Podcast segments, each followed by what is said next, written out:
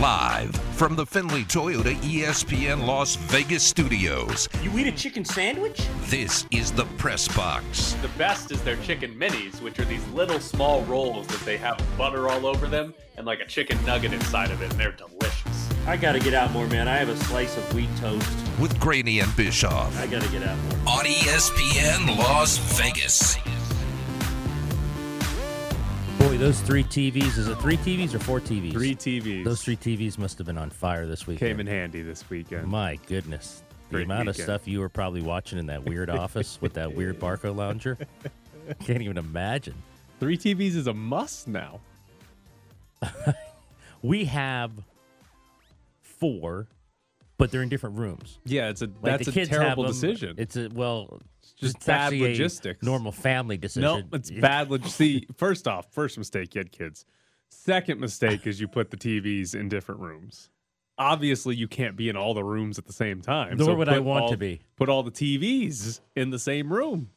Yeah, great- that great wouldn't work out with a Great family decision. dynamic. That would not work out with a family Undoubtedly, dynamic. one of the me. best decisions I've ever no. made. Well, for you, Yes, for the lifestyle you live. incredible. Yeah. I've had people have been like, "Do you really need that for more than like March Madness?" And I'm like, "Yes, I'm going to use this like every week of my life." It's great. Have you figured out the remotes? Yeah, I, I have to use four, but yes, You have to use four remotes for three televisions. yes. Are they ever? Is it ever on Netflix? Why would I do that?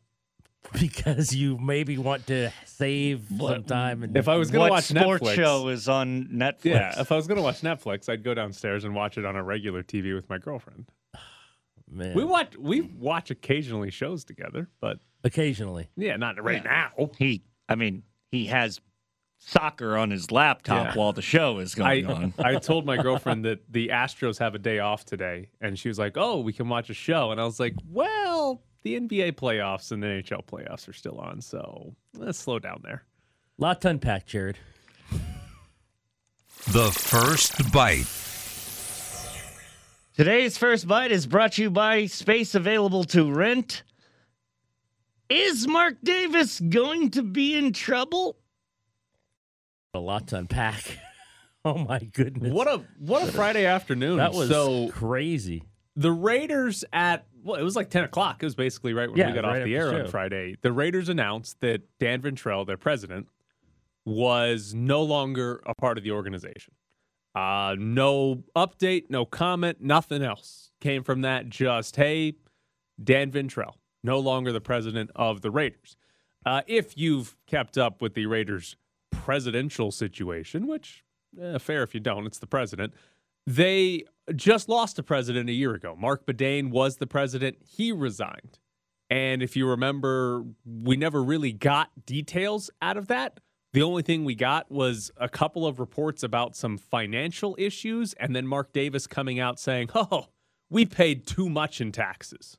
So, and that's it. That's all we've gotten is Mark Davis claiming that they paid too much in taxes. Roughly a year later, the guy who replaced Mark Badain also gone. Few hours later on Friday, we get a tweet from Mick Akers with a statement from Dan Ventrelle. I'll read his statement. Today, Mark Davis terminated my employment as president of the Las Vegas Raiders. I have committed almost 18 years of my life to the success of the Raiders as general counsel and president. I take that responsibility very seriously, which is why multiple written complaints from employees that Mark created a hostile work environment and engaged in other potential misconduct caused me grave concern. When Mark was confronted about these issues, he was dismissive and did not demonstrate the warranted level of concern. Given this, I informed the NFL of these issues and of Mark's unacceptable response. Soon thereafter, I was fired in retaliation for raising these concerns.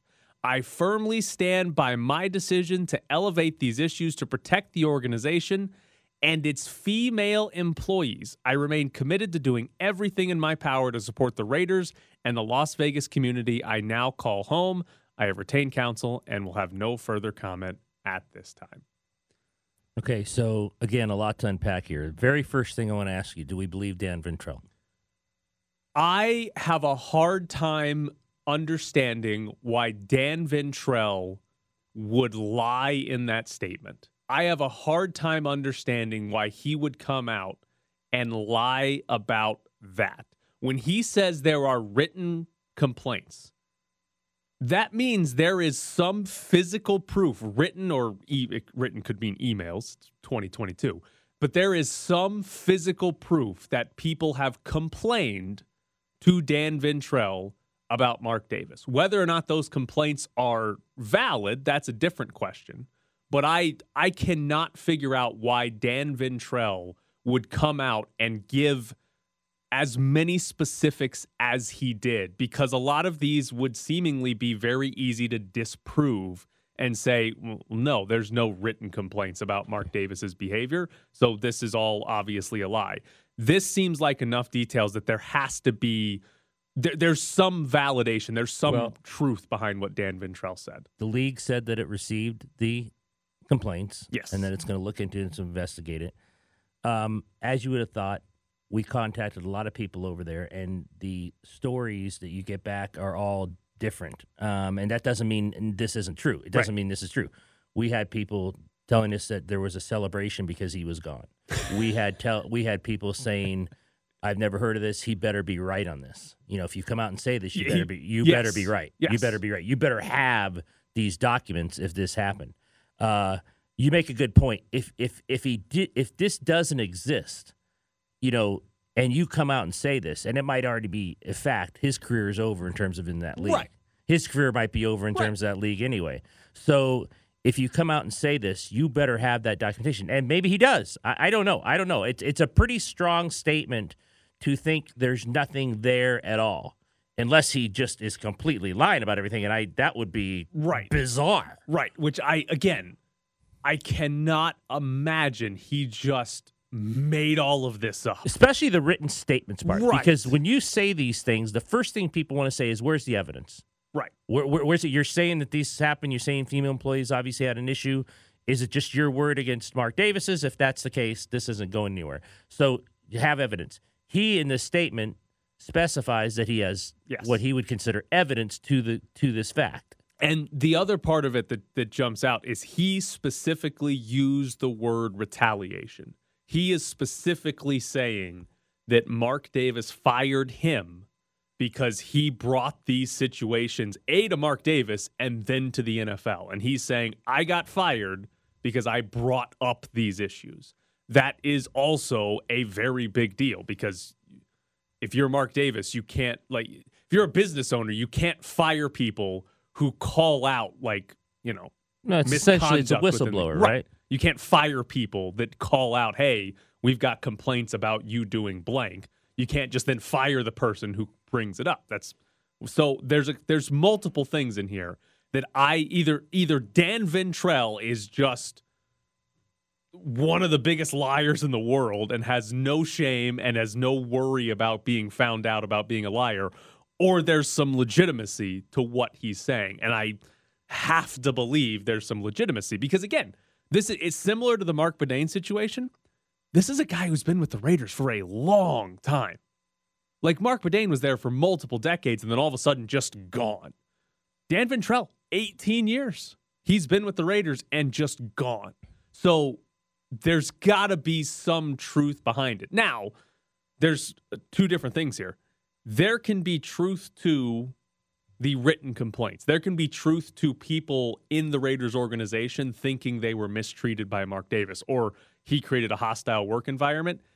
There can be written complaints about that, and none of that be true, Exactly. right? Like Yeah. people could have complained and it could have been Sure. nothing, and Dan Ventrelle brought it to Mark Davis and Right. said, "Hey, here's what we've got," and Mark Davis shunned it away, and then he said, "Well, these are pretty serious," and but maybe none of them were true. But I have to imagine he actually has or had maybe he doesn't have them anymore because he got fired but he actually has there's some written complaint about mark davis from people within the raiders organization Yeah, and that's and you bring up the part we don't know if it's true or not, because I just again I'll go back to my original point. I don't. There's all kinds of opinions out there about Dan Ventrelle. I've heard from several people about him that the formerly worked there and that now work there as well.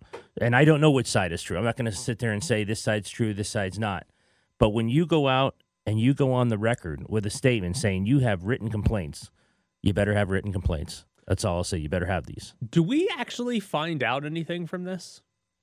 Well, I mean, if the league's investigating it, I would think that the league would eventually have some kind of say in what, what they what they found, right? I mean, Well, are they going to come out and say They did we found nothing? They did their independent investigation of Dan Snyder and Washington, and then they were like, well, we didn't have a written report done by our investigator. She just gave us an oral report. You have to trust us on what she said. Mhm. So, an NFL investigation, I don't think we actually find anything out.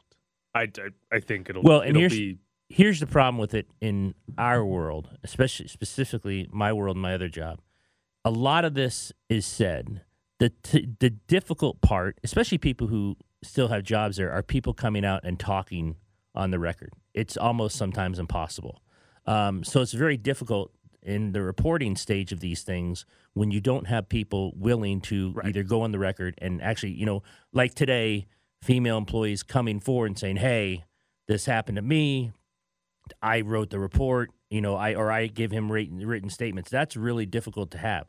So you're right. We might not find out the entire story unless there's people willing to back up Dan Ventrelle's uh, uh, statement here with you know with quotes or with with you know coming out and, and maybe there will be maybe maybe I'm not I'm not I don't want to put you know I don't in people's hands that they don't do that. I'm just saying in these type of situations that's the toughest thing to get. Yeah. And I do wonder how much Dan Ventrelle would push back publicly. I'm surprised we've gotten what we've gotten already out of Dan Ventrelle, right? Like normally Oh he- no, yeah. Normally there's, I mean, you might retain counsel, but normally there's not a tweet right. Normally it- uh, or a, a statement. You know, two hours later. Right. Like I would have been probably would have more expected if Dan Ventrelle said anything, would have been like, I was fired today. I don't agree with the decision. I've retained counsel. Right. And Right, that would have been right. it. But he actually gave some specifics as to at least his side of the story, why he was fired.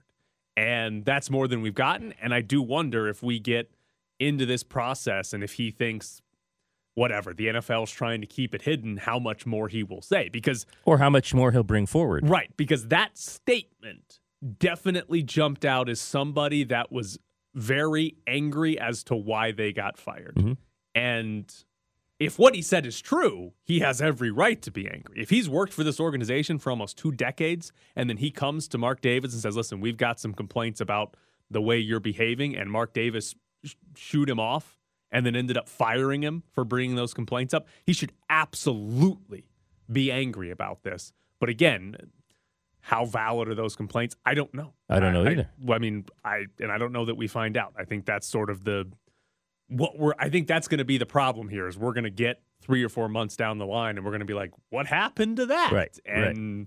We're not really going to know anything. It's like, oh, there's an NFL investigation. They're, they haven't found anything that they're going to say publicly. I, I don't know what ultimately happens because even if the NFL investigates this, they've privately fined Mark Davis. I mean, what happened? I mean, the I NFL, mean- the NFL's not going to take his team away. No, no. I guess there could be something terrible in these complaints that if they find it true, I guess they could take it away. But like Dan Snyder's still in the league, so they're, they're not going to take his team away. No. So we might not even find I out if there's a punishment. like you Yeah. said. And it might be private. It might just be Yeah. they, they do it and they try to move on with it and never talk of it again. So We might find out. I mean, if he's retained counsel, like you said, how far is he willing to go? Right. It, it comes down to Dan Ventrelle. It's similar, again, to tie it to the Mark Badain resignation. Mark Badain hasn't said anything.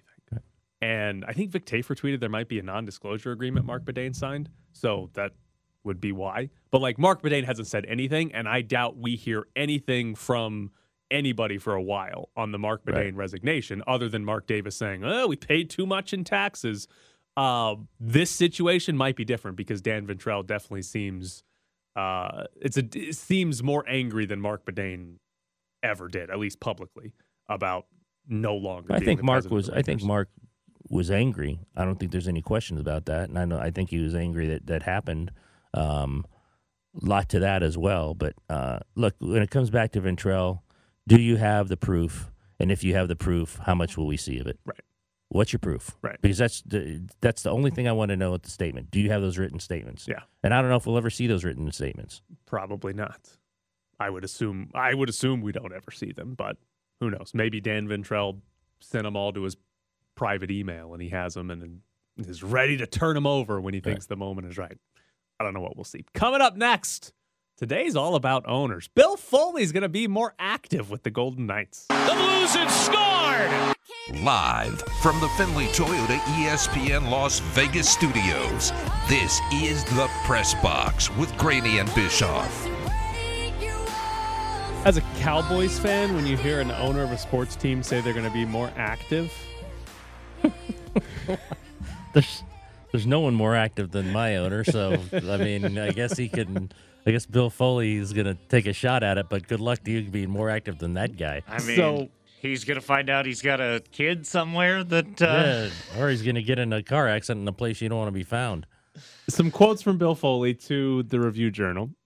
I'd say we're going to be a team now that we're ready, aim, fire, not ready, fire, aim. We're going to be careful. That's a big priority for me, and I'm going to be involved in it. I've got a few specific ideas of things that I believe need to be accomplished. If I'm being very transparent, I'm going to be active. Also said, just having some things like the Dadonov trade that weren't quite right this year, I'm going to try and fix that. I'm going to try and do better next year. We need to make a few adjustments. There's not going to be the crazy kind of stuff you've seen in the past. So does that mean he thinks going after all these stars and letting uh, you know, quote unquote misfits away that were good locker room guys? Is that what he means? That they did these things too fast without thinking? Yeah, I mean, the, the when he says we're going to be ready, aim, fire, and not ready, fire, aim, That they overreact? Not I overreact's a bad word, but, they went too fast. They pulled the trigger Yeah. before they aimed taking it. enough time. yeah, before they aimed. Um, it's interesting because I feel like we have largely credited the whole go after the shiny new toy as being a Bill Foley problem. Right? Am I wrong in that? Uh, But, well, That it's been Foley that it's been Foley who's wanted- okayed it and and, Right. and supported it. and he's now saying, well, maybe we don't need to go after the shiny new toy every single offseason or trade deadline or whatever it is. Here's my first question How active was Foley before? I don't think he's very active. I think I've said it in the past. I think you've said in the past. I think he has trusted George McPhee from the from the moment he hired George McPhee. And while I'm sure they had to run, hey, we're going to trade for Jack Eichel past him. I mean, he's the one who signs the checks and all that. Um, I think he trusted McPhee, and McPhee, you know, led the charge in terms of major decisions. And Foley probably more often than not, because of his impeccable trust in McPhee, agreed with it. Did he say no to anything? Like, how many times did I mean- did McPhee or McCrimmon say, "Hey, we want to do this," and Foley said, "I don't want to do that"?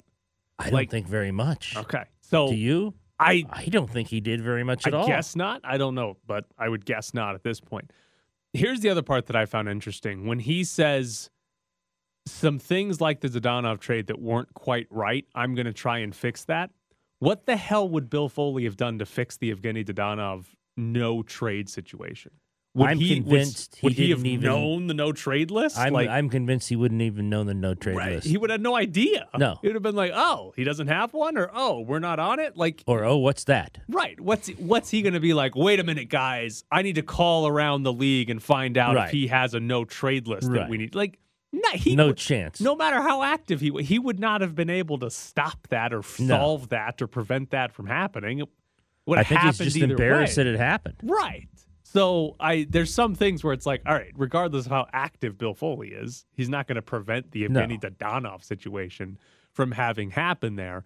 But him being active, do you view that as being a good thing? Like, do you think Bill Foley, active Bill Foley, makes things better or worse?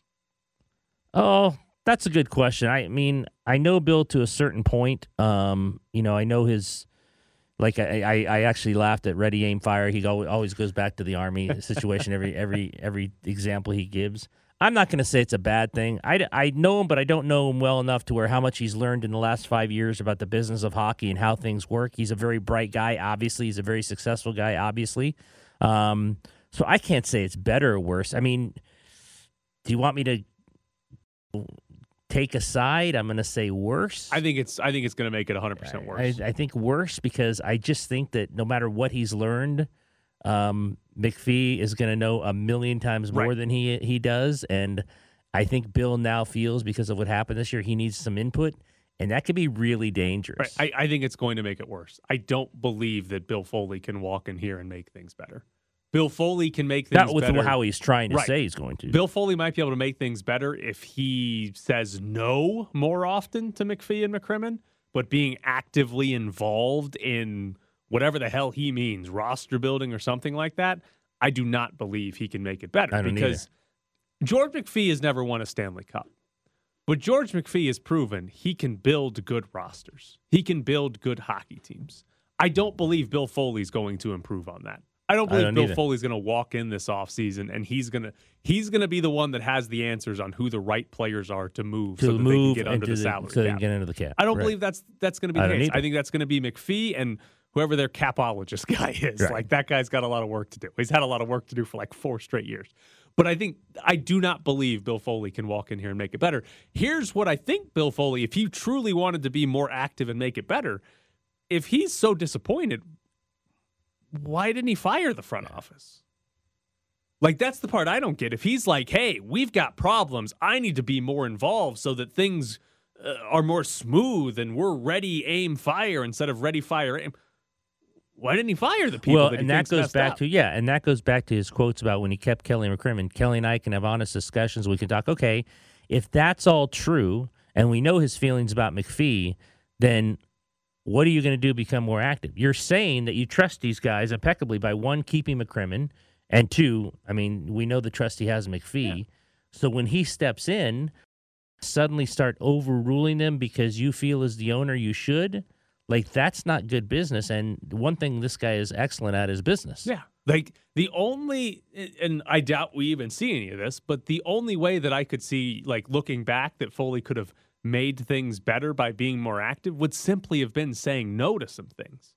Like Right. if they had Right. walked in and said, "Hey, we want to uh, trade for Robin Lehner," if he had said, "Well, well, no, let's just trust Marc Andre Fleury," maybe that would have made it better. If he if he had said, "Hey," uh, we're trading for Jack Eichel, and we're going to have to get rid of some guys, and we're going to be playing with long-term IR all season he could have been like, well, no, let's let's just keep Alex Tuch around for a while. Like if I think that's the way that he helps is by just saying no more, not actually being more active and being like, hey, um, we should make this trade, guys. Right. Hey, we should call up this guy from the HL. I just I don't see how Bill no, I agree. would I think it's improve. worse if he tries to do that kind of stuff. So I'm fascinated to see what more active means, but I hope it means we get Bill Foley press conferences because he is the best member of that organization when he actually talks to the media. Well, he's definitely best of those three. well, yeah. I mean, way th- better than now the you're not you're front not you're not going for the uh, you're not shooting very high there.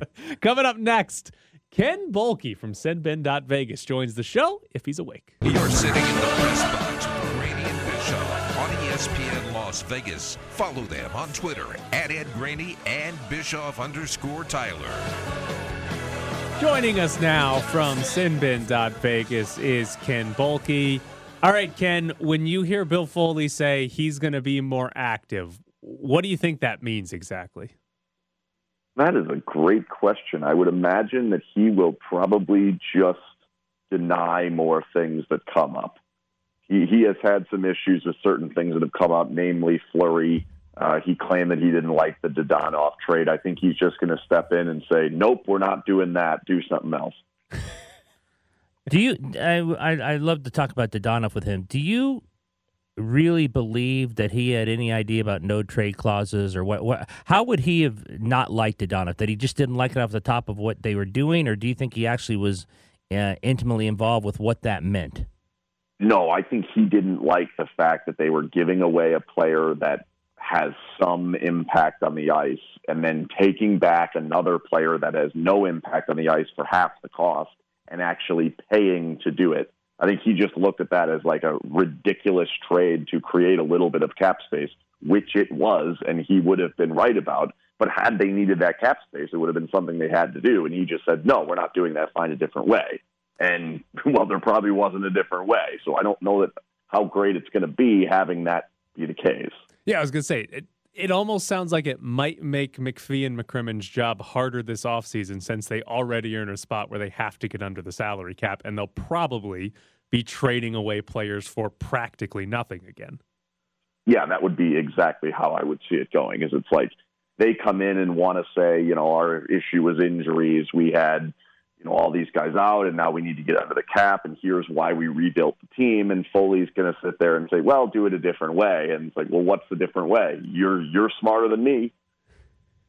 Is his trust in McPhee uh, as as impeccable as always been? I mean, they're keeping their job, so I would have to imagine he, there was no mention of McPhee in the, in that article by Dave Schoen, you know, talking about the changes that he wants to make. So I would imagine that yeah, it probably is. There was no hint of changes to McPhee or McCrimmon, so I would I would imagine yes. So what? Part of the reason the Golden Knights are, I guess, in the problem that they're in with the salary cap situation is that they have constantly gone after the big name, whether it's, you know, Mark Stone, Pietrangelo, Pacioretty, Lehner, Eichel. Should we be crediting those types of moves where they go after the big name regardless of their salary cap situation? Should we be crediting those to those were brought to Bill Foley and Foley approved them, or Foley wanted those types of moves and the front office found a way to make it happen?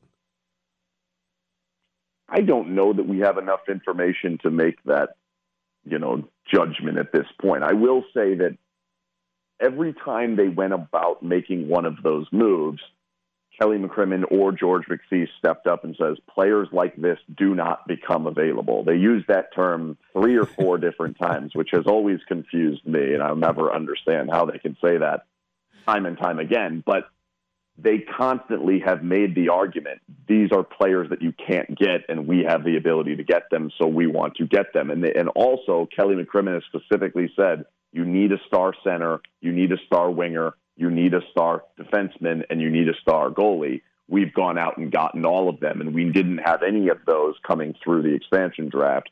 So I've started to lean more towards this has been a plan of McCrimmon and McPhee more so than Foley. And then Foley sitting there saying, Oh, you're getting me a more marketable player? Yeah, okay, I'm good with that. Are you surprised, uh, given the meeting was ne- last week? Supposedly, no no news has come out on Pete DeBoer. And what side do you land on that? Uh, I am not surprised that they're taking their time on that. I think that there's really no rush until someone better becomes available, and there should have been a ding on everyone's phone this morning that someone better just became available. So it wouldn't shock me if it happens in the next couple of days here because uh, there was really no reason to do it until you had a good idea of who the replacement was going to be. And every team that gets eliminated from the playoffs is potentially another replacement. Or, as I just mentioned, Barry Trotz just got fired. So I think there is an option there. So give me a percentage right now at 7:38 on Monday morning that Barry Trotz coaches the Golden Knights first game next season. 25. Oh, higher than I would have thought at the moment. Okay. Barry Trotz got fired by the Islanders this morning for anybody that was unaware. And he too had one year left on his contract. Ah, one year left. That's a it's a bad time to be a hockey coach, isn't it? You Especially with one year left yeah, on your contract. You got to have more than one year left on it. So is it is it I mean, is it that simple of a case that they're just wait they were just waiting to see it not not so much anything DeBoer could do or say to save his job. It was just more or less is somebody better going to be available, and maybe they fired DeBoer because of that. Well, I think they knew what the issues with DeBoer were going to be, and I would imagine that meeting was probably give us some solutions. And when have we heard a solution from Pete? I mean, he's 14 years into his career. I, I can't imagine there's going to be a lot more solutions of how they want to play offense or how they want to defend or what went wrong and if you're going to go up there as a as a front office and say that the only reason we didn't do any of this was because of injuries, what solutions does he even have to offer? They just may need need to be looking for a fall guy.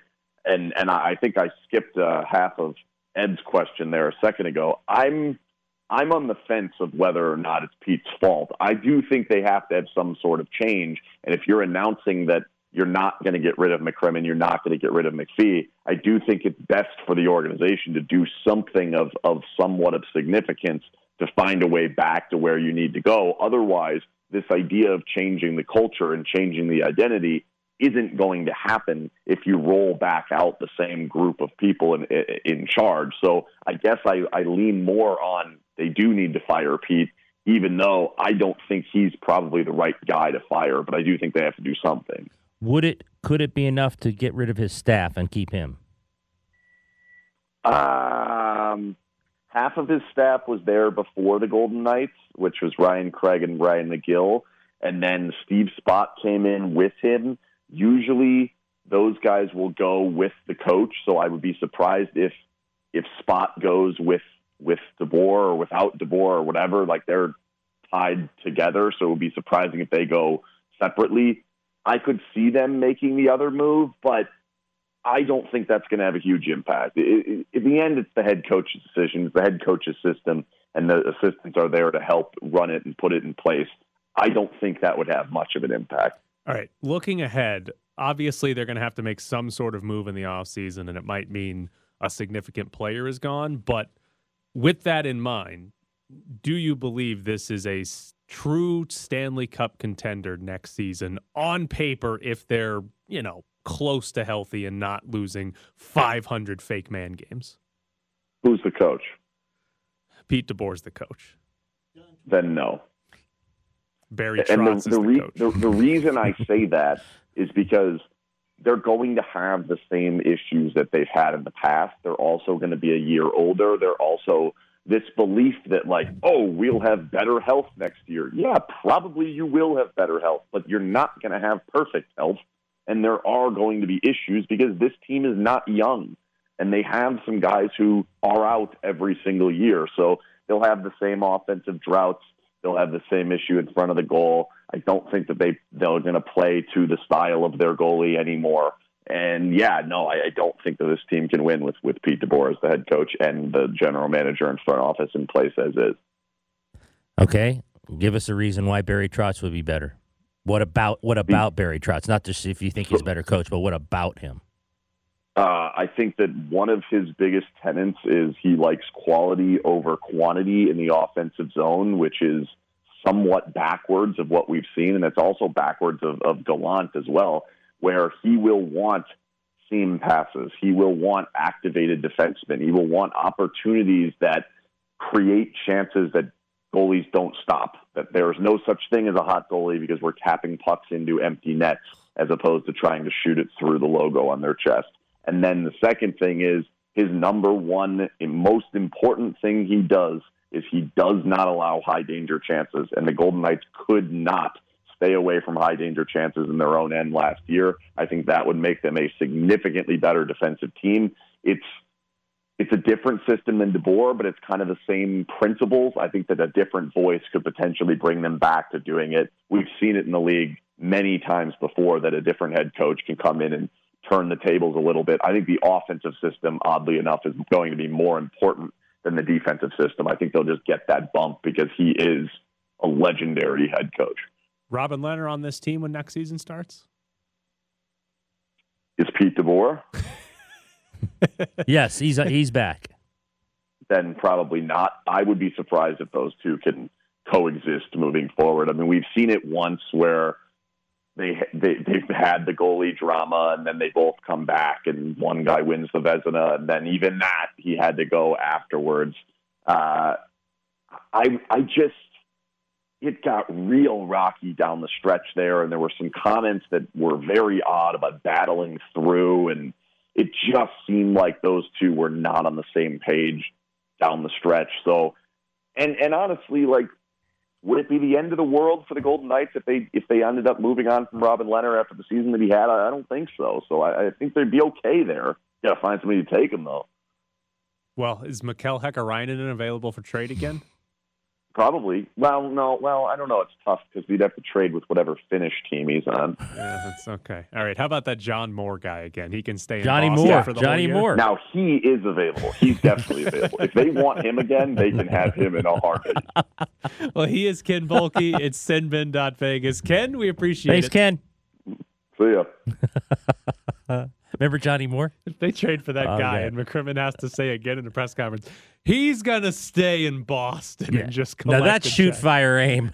All right, coming up next, we'll jump into the NBA because are the Suns in trouble? We're back to the Press Box Morning Show with Ed Graney and Tyler Bischoff. Chris Paul, game two, took over the fourth quarter, had 28 points in total in game two. We came on here and it's like, man, when Chris Paul takes over a game, it's a lot of fun to watch. Since then, he's been god awful. he's got 17 points total in the last two games. Yesterday, five points, five rebounds, seven assists, six fouls, more fouls than points scored. First time ever in his playoff career.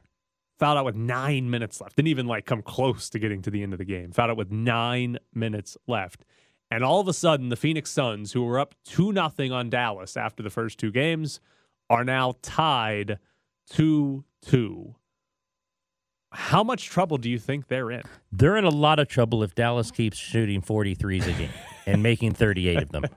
If that keeps happening, the Suns are in a lot of trouble. That's my hot take for the morning. If Dallas keeps shooting 20 of 44 from three point line, then uh, the Phoenix Suns are in trouble. I just don't think that's happening. I don't either. Uh, I'd be surprised if that happens. But I do think here, here's the part with Chris Paul that I find kind of fascinating.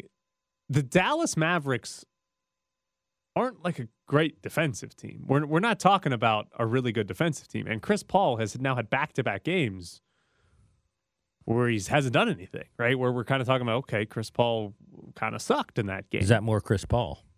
that's kind of my fear because Right. even like if you if you're trying to project ahead, you know, Golden State and Memphis, neither one of those two teams are great defensively, but they're better than Dallas. And if Chris Paul struggles to be consistent over an entire seven game series against Dallas, what what's going to happen next round? And probably what would be highlighted the most is if they're in the finals and they're playing Boston or Milwaukee, Right. Really Chris- good Is defensive Chris Paul going to have six games like that? So it's it's fascinating to see Chris Paul have this much variance in his performances. Like that's the part that I think is interesting is that normally we see the star players on teams they- they'll have a bad game, but it's not that bad. It's not fouling No, out with five with points. five points. j- what did he? Right. He, should, he took four shots, I Right. believe, two of four from the floor. Normally, there's not that much variance in the star player, and I, I feel like that is a lot of just Chris Paul. And even if they get through Dallas, that we might see that again. And okay, you just based on the three point shooting, you think Phoenix still ends up winning? The I still series? think they're winning the series. I think I don't right. think they're in trouble. I think you're right. I think Well, They might be in trouble. I just think it's 2 2. Right. But I still think they win the series. right because I Because I don't know if they lose at home. I, I don't believe Dallas shoots that well. Right. Maybe in another game in this series, even if it goes seven, three more games, do they shoot twenty of forty-four from three again? Probably not. Uh, but I, I do think there's a legitimate chance here that they're in trouble because the the other interesting part about yesterday, Devin Booker was great. Yeah. Devin Booker was phenomenal, and it didn't It really didn't matter mean much at all. now, again, Dallas shoots 15 of 44 on threes instead of 20 of 44, then we're having a different conversation today. But Devin Booker being awesome didn't matter because Dallas hit a bunch of threes and Chris Paul was basically useless in that game. So I, I, I this is the one I'm having a hard time figuring out what actually happens. I still think it's Phoenix, but I for whatever reason it just doesn't it doesn't feel right to me. Off the court here. Have you seen enough of this Chris Paul's wife and mother incident to have any sort of opinion or have any idea of what happened? No, here? I don't. And was this kid like 13? Right. How old was this kid? So, for those of you that are unaware, there's a video out there of a kid and I guess the kid's mother getting ejected from a game that were sitting behind the Phoenix Suns bench during game four. The family of Chris Paul. And, and in this video, you see Chris Paul yelling at the kid as he's being ejected. You don't see anything on video as No. to why they were ejected. You don't see him pushing anybody. Right. But the accusations afterwards are that there were hands placed on Chris Paul's wife and Chris Paul's mother. And the way Chris Paul responded during a timeout yelling at this kid would imply he at least thought that happened. There's no video of this. The Mavericks came out and said we don't basically said we don't con- Tolerate yeah, anything condone like that type of behavior. But again, I don't even know if the Mavericks have like confirmed it happened or anything. They just said we don't condone it. I I don't know what to do with it because, like you said, is there really like a a 15 year old kid pushing Chris Paul's mother and wife right behind the Suns bench? I I guess it's possible. It just seems like a very very strange situation. I'm looking at the kid being taken out now. That kid's like 14 or 15 years old. Right. I, I and like you said, we won't know anything because the only video is of him being taken out with his mom. I, I th- this kid went up and pushed people, and I don't know. He he. Th- there's no chance he would have known who they were. I don't think he's he literally looks like he's 14 or 15 Yeah. years old. This kid. Yeah. I. I'm not going to say he did. not do it, but Maybe he did. I. I'd like to see video of that and not him just Right. ta- being taken out of the arena. Right. Like, listen, people are dumb. People are idiots. But I, I'm Right. kind of with you that I like a 14 or 15 year old kid was just like stiff Pushing arming people? Chris Paul's Wife and, and, and mother. I, again, maybe, but it's just it seems like a very weird scenario. I mean, Chris Paul afterwards, or uh, excuse me, Dave McMenamin tweeted afterwards that he had a source that said that Chris Paul's family felt very unsafe, and I don't know what happened there, but they ejected a 15 year old kid for something that made Chris Paul's family feel unsafe. So very weird situation in Dallas.